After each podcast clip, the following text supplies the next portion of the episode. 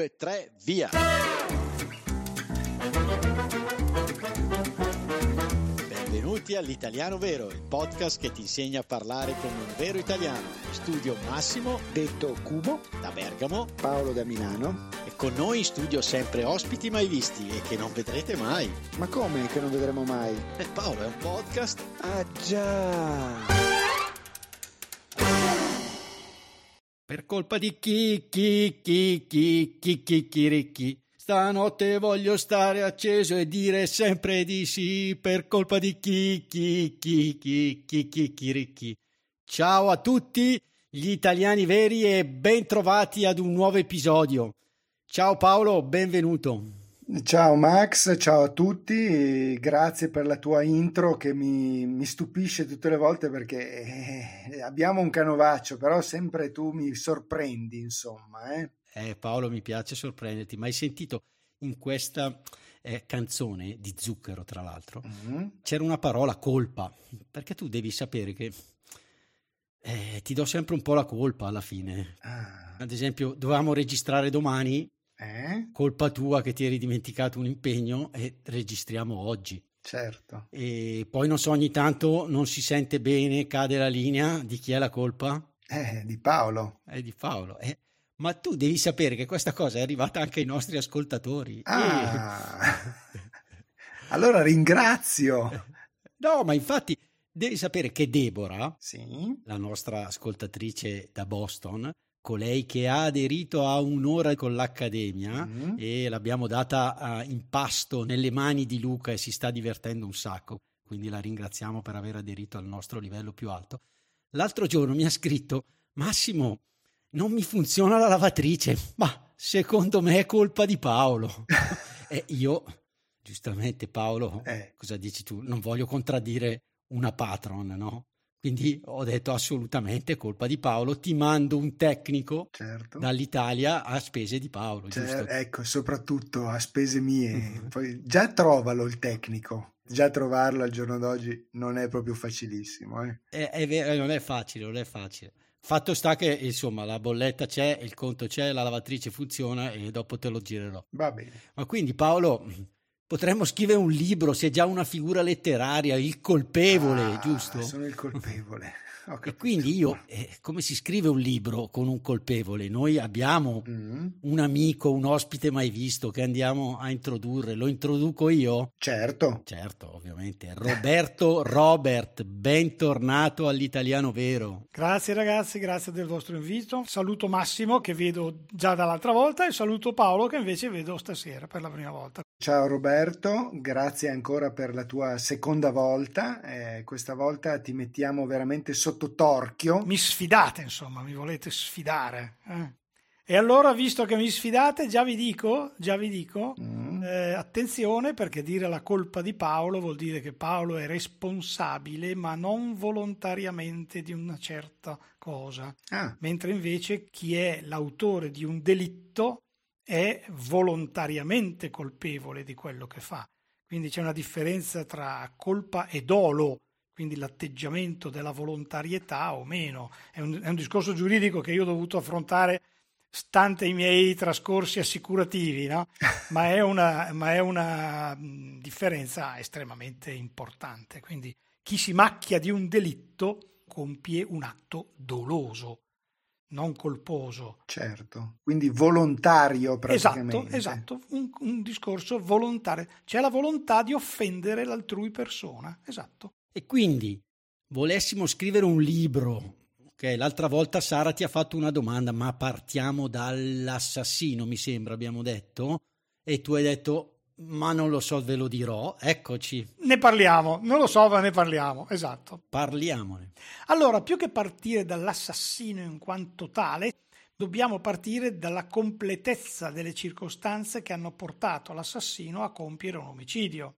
Quindi non è solo il sapere perché, ma bisogna sapere anche la motivazione e bisogna sapere anche le varie modalità.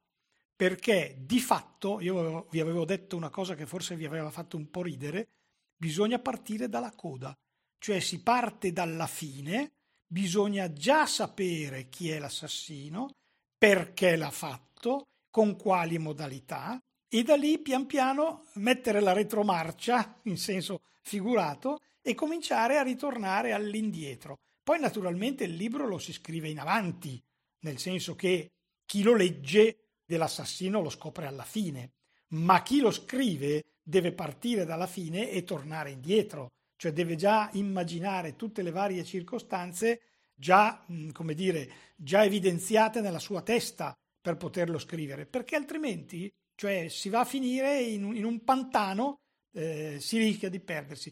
E questo è, a mio avviso, molto importante. Naturalmente poi ci sono scrittori eh, magnificenti, mi riferisco per esempio a Maurizio De Giovanni, quello dei Bastardi di Pizzo Falcone, tanto per fare un nome ben, ben noto, che lui lo, lo, scrive tutto di getto, cioè parte dall'inizio e va avanti fino alla fine, ma Maurizio De Giovanni è un personaggio docente di letteratura, cioè voglio dire, non è proprio il primo arrivato e come lui ce ne sono tanti. Però diciamo che lo scrittore, tra virgolette, normale, nella cui categoria mi annovero anch'io, deve farci un po' di lavoro, deve un po', diciamo, nel meccanismo entrarlo e costruirlo e poi cominciare a scriverlo, perché altrimenti letteralmente si perde, si perde la strada, insomma. Quindi Max, il primo elemento lo abbiamo allora, eh? Quindi si parte dalla fine praticamente. Io ricordo, Roberto, sì. che avevi detto alla presentazione a cui ero venuto con Lidia che è come un castello di carta, giusto? Quindi se non partiamo dalla fine rischiamo poi di far crollare tutto, giusto? È vero, o, o meglio, la costruzione di un libro giallo eh, assomiglia a un, a un castello di carta. Questo lo dico perché ogni dettaglio è fondamentale. Cosa succede al castello di carta? Non posso cambiare una carta, perché se ne tolgo una viene giù tutto. La stessa cosa vale per un libro giallo. Faccio un esempio banalissimo, ma perché ci capiamo. Se dico che l'assassino ha usato il coltello e poi dico, vabbè, no, non mi piace, diciamo che ha usato il fucile. Uno può pensare, vabbè, alla fine cos'è che cambia? Altro che, perché il coltello lo usi a 50 centimetri dalla tua vittima, perché altrimenti non riesci a dargli una coltellata. Il fucile lo puoi usare a 200 metri dalla vittima o anche più. Ogni cosa che cambi in un libro giallo a cascata te ne fa cascare tante altre, quindi funziona esattamente come il castello di carta che citavi tu, o l'avvelenamento piuttosto che l'annegamento o che ne so io. No, tutte queste cose si possono cambiare, ma se io mentre lo scrivo continuo a cambiare, è ovvio che mi impantano in una storia da cui non vengo più fuori, perché poi gli elementi si intrecciano uno con l'altro. Quindi devo avere già tutto chiaro gli elementi che entrano nel libro. Non vi nascondo, non vi dico quale, che ho avuto un problema su uno dei miei libri proprio per una cosa così. Sono partito molto alla garibaldina e ho buttato via dei mesi perché a un certo punto non, diciamo, non riuscivo più a trovarmi.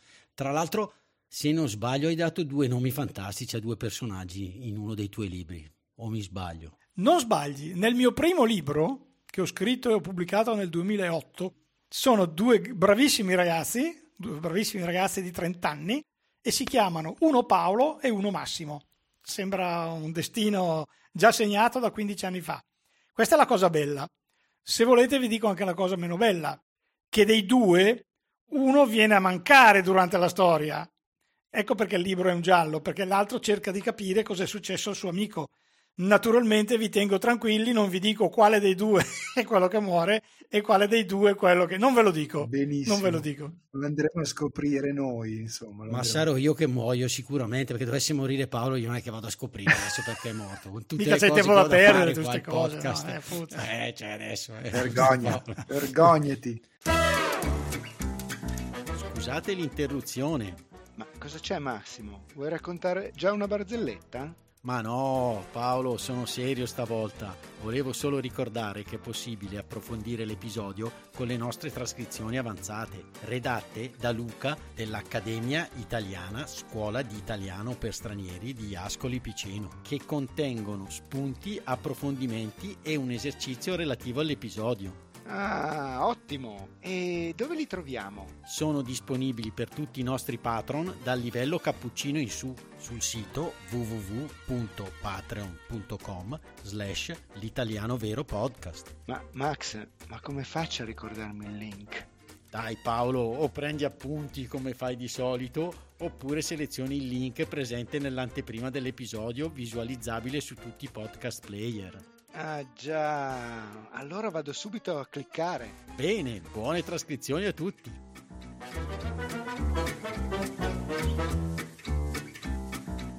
Allora, prima di passare al secondo punto che ci serve per scrivere un, un, libro giallo, volevo aprire una piccola parentesi, una parente, come diceva Totò, okay? e salutare il nostro nuovo patron, Ryan, che ci offre un bel cappuccino. Grazie Ryan. Grazie Ryan. E ehm, poi questo episodio noi stiamo registrando molto in anticipo, fa molto caldo tra l'altro oggi, siamo a luglio, ma questo episodio andrà ad agosto in onda. Quindi mi viene da dire, giusto per contestualizzarlo, diciamo così, dove saremo ad agosto? Tu Roberto vai in ferie, so che vai in ferie, dove sarai? In un posto italiano vero o vai all'estero? Vado in un posto italianissimo che è l'Appennino dell'Alto Piacentino, perché la famiglia di mia moglie è originaria di lì. Quindi c'è ancora la casa della nonna, c'è ancora tutto quanto, è proprio ancora una zona di, di, di contadini, una, una zona molto verde questo è un po' il posto elettivo perché, vabbè, io sono legato perché ormai ci vado da 40 anni e più, ma chiaramente mia moglie, sua mamma, sua sorella sono legati perché era ancora la casa della nonna, insomma, sono legati tutti i loro ricordi. Bello, certo. Quindi l'Italia è italianissimo, diciamo che è l'Italia di 50 anni fa. Fantastico. Beh, mi immagino che sia legato anche a modelli culinari interessanti anche da esatto. quelle parti, perché insomma il Piacentino... Tutta l'Emilia, tutta l'Emilia. L'Emilia certo. in generale, esatto. il Piacentino è interessato da salumi, uh, salami. Salumi, salami, coppa, pissarelli, eh, ce n'è, ce n'è. Diciamo che quando mi sono sposato ero 57 kg, sono sempre stato abbastanza minuto di, di figura, no? Dopo quasi 40 anni di matrimonio sono, sono 63-64, quindi sono un po' lievitato, sì. Va bene.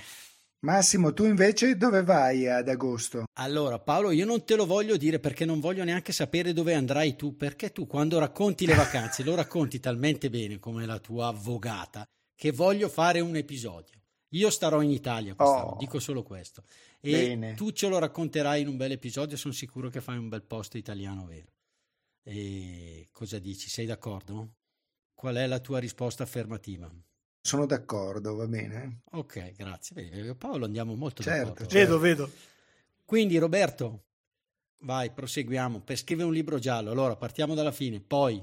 Ok, altro elemento a mio avviso, naturalmente io sto dando le indicazioni che utilizzo io, eh, non sto parlando del, del Vangelo, eh. comunque certo. vedo che sono abbastanza in sintonia quando parlo con qualche mio collega che scrive libri gialli. Diciamo che per la tipologia di polizieschi che scrivo io, un altro elemento abbastanza importante è che si usino, io dico, tutte le tavolozze del colori riferito ai personaggi.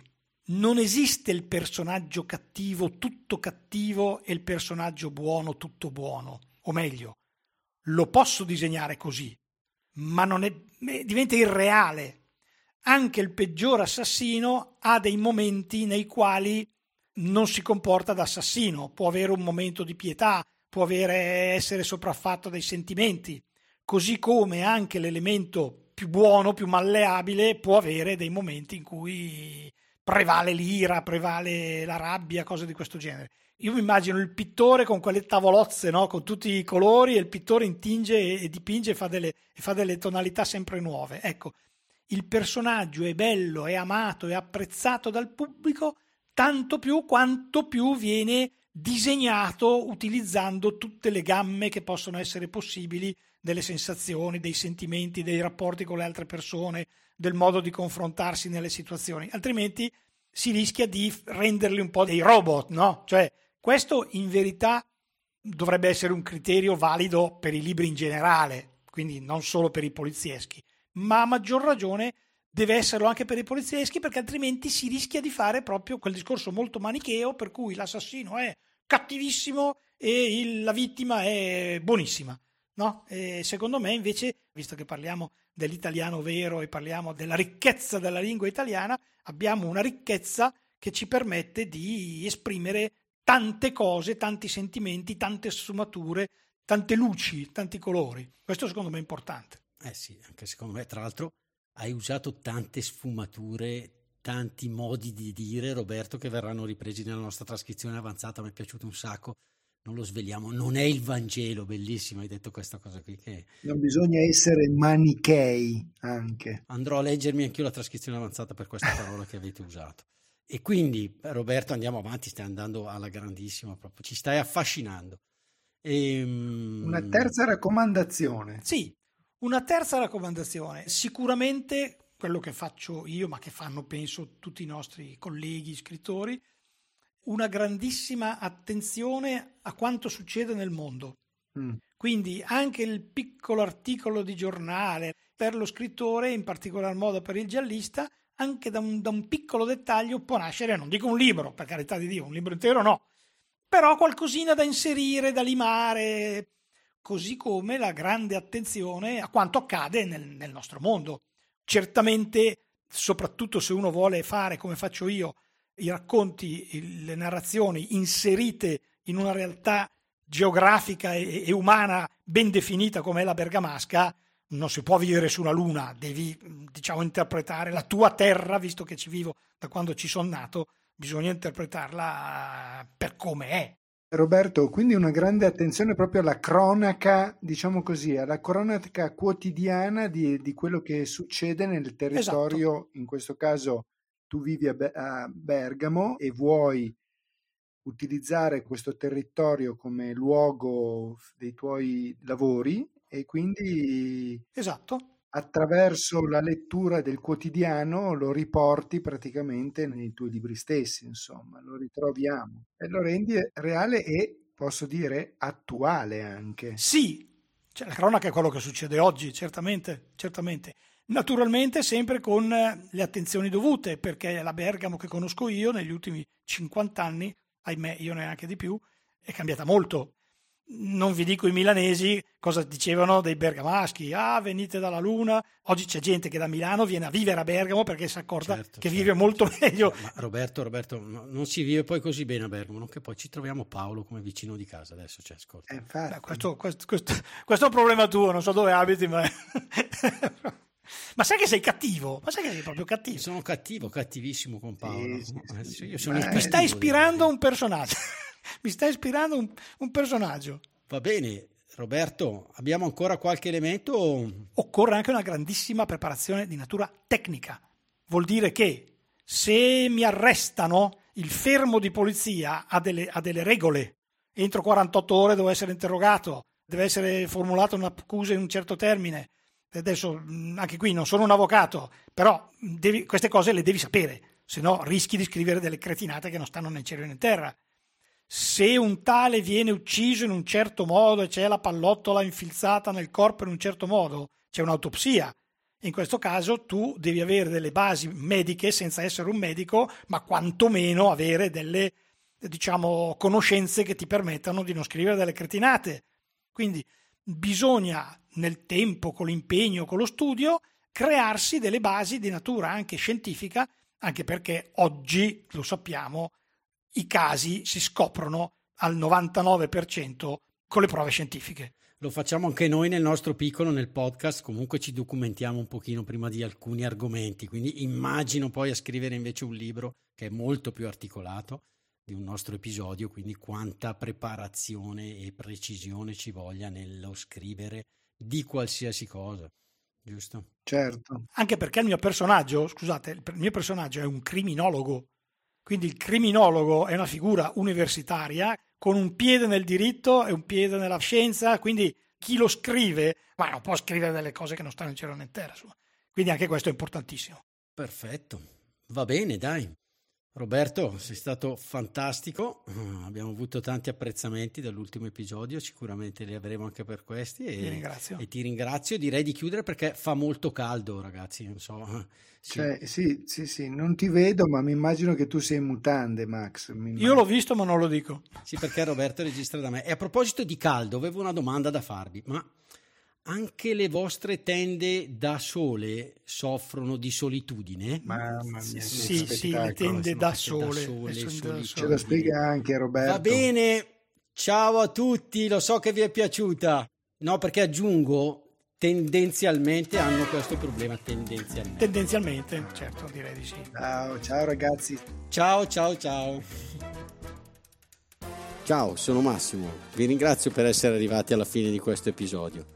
Volevo solo ricordarvi che il nostro podcast è un progetto libero finanziato dagli ascoltatori e dalle ascoltatrici. Se ti sta piacendo l'italiano vero, ci piacerebbe che anche tu entrassi a far parte dei nostri sostenitori al solo costo di un caffè. Per farlo, seleziona il link Sostienici con un caffè che trovi all'interno della preview dell'episodio sul tuo podcast player oppure sul nostro sito web. Grazie mille e a presto!